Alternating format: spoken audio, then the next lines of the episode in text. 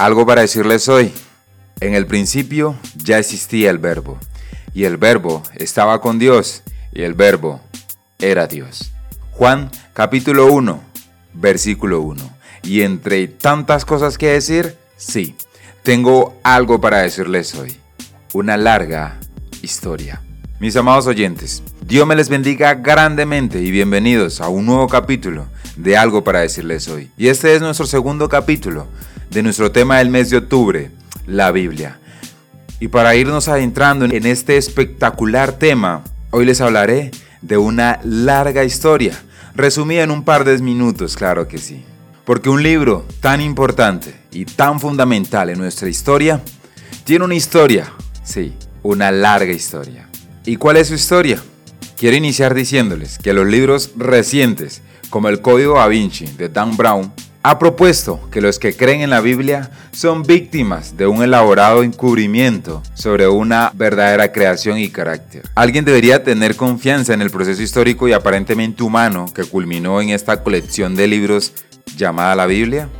Pues bien, la historia de la formación del libro más vendido de todos los tiempos es una historia fascinante que abarca no solo siglos, sino milenios. Y aunque han querido derribarla o destruirla, hoy la tenemos hasta en digital.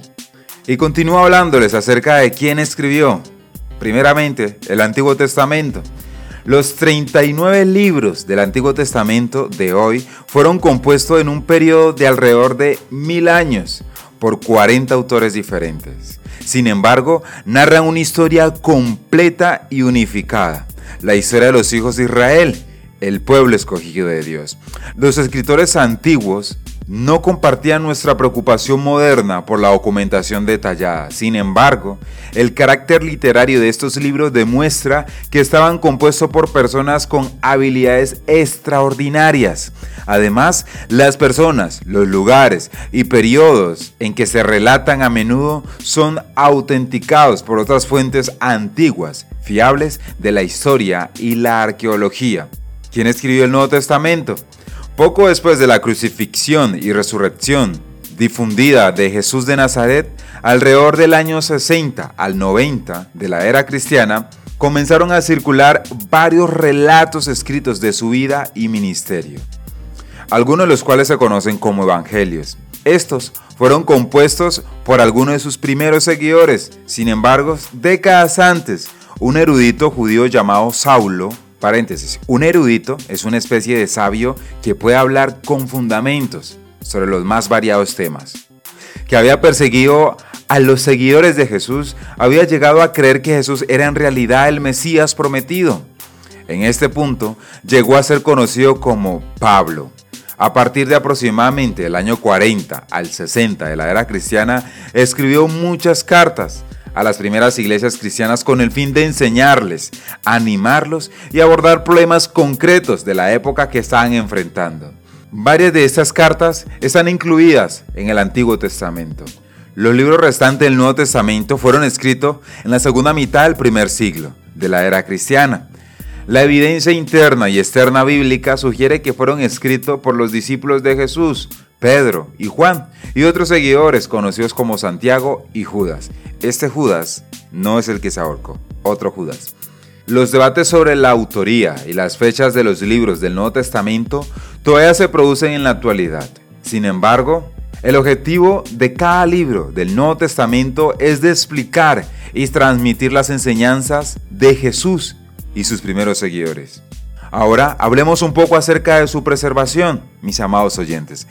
El profesor Bart Ehrman ha dicho, aunque Dios haya inspirado las palabras originales, no tenemos las palabras originales. Muchos han afirmado que siglos de traducción y la edición pueden haber influido en el contenido, que nos deja con algo que parezca a los escritos originales. Entonces, ¿cómo fueron preservados los libros de la Biblia? ¿Cómo podríamos saber de alguna manera lo que decía el texto original? Recuerde que estos textos fueron escritos en hebreo, griego y arameo. Los libros que componen el Antiguo Testamento fueron copiados cuidadosamente a mano durante siglos. Hay algunas variaciones en los manuscritos disponibles, pero esto implica en su mayoría pequeños detalles. Echemos un vistazo a los rollos del Mar Muerto, por ejemplo, escritos y copiados durante el siglo II a.C. y descubiertos en 1947 de la era cristiana. Los rollos del Mar Muerto son testigos invaluables para la historia de los manuscritos del Antiguo Testamento. En concreto, examinemos las dos copias del libro de Isaías que se incluía en los rollos.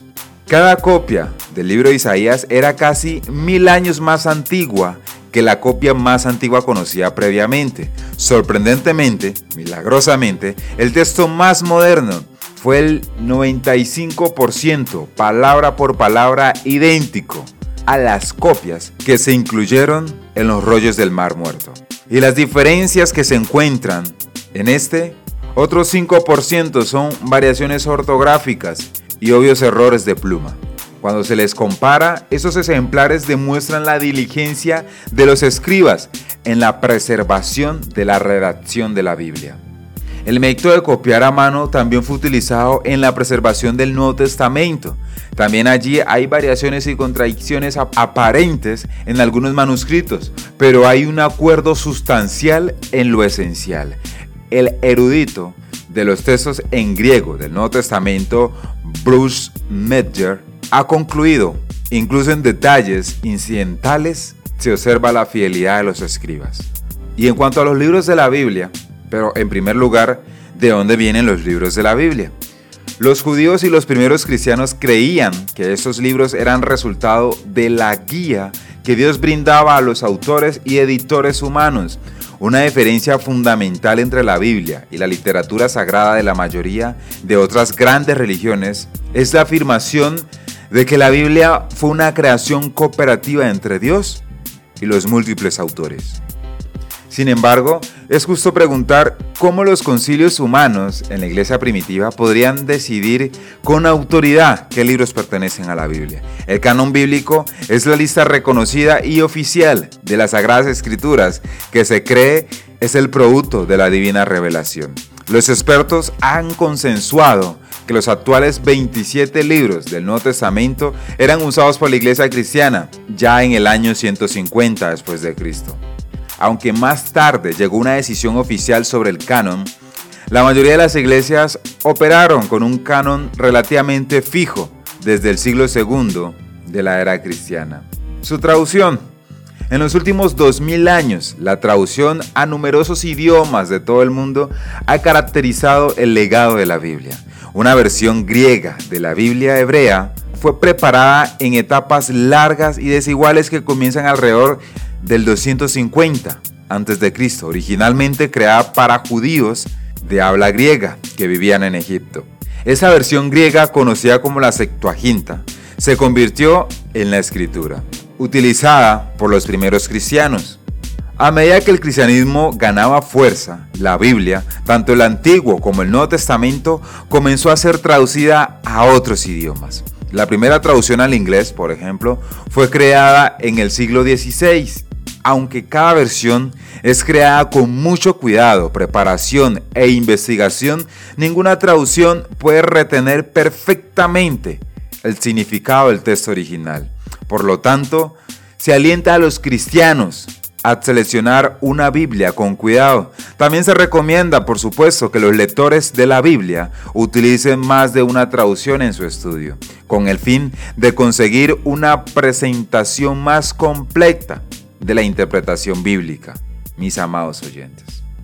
El contenido de la Biblia, por sí solo, prueba su carácter como un libro único y su desarrollo histórico apoya esta caracterización. Por supuesto, pueden plantearse preguntas legítimas acerca de la naturaleza de la Biblia. Ciertos pasajes de la Biblia siguen dejando perplejos hasta los más grandes eruditos e incluso para los más fieles cristianos sigue siendo un misterio cómo Dios pudo decir su palabra a través de personas falibles. Sin embargo, la propia historia de la Biblia y su influencia duradera en el mundo nos obliga a echar un vistazo más de cerca a su mensaje. Su impacto exige que su contenido no sea ignorado, mis amados oyentes. Y como les mencioné, durante todo este mes estaremos hablando de la Biblia, su historia y todo lo que ella deriva o implica.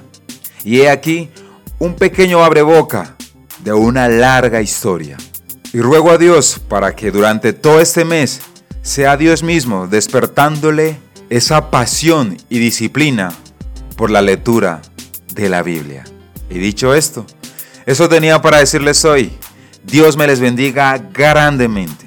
Soy B. Jones y esto fue algo para decirles hoy.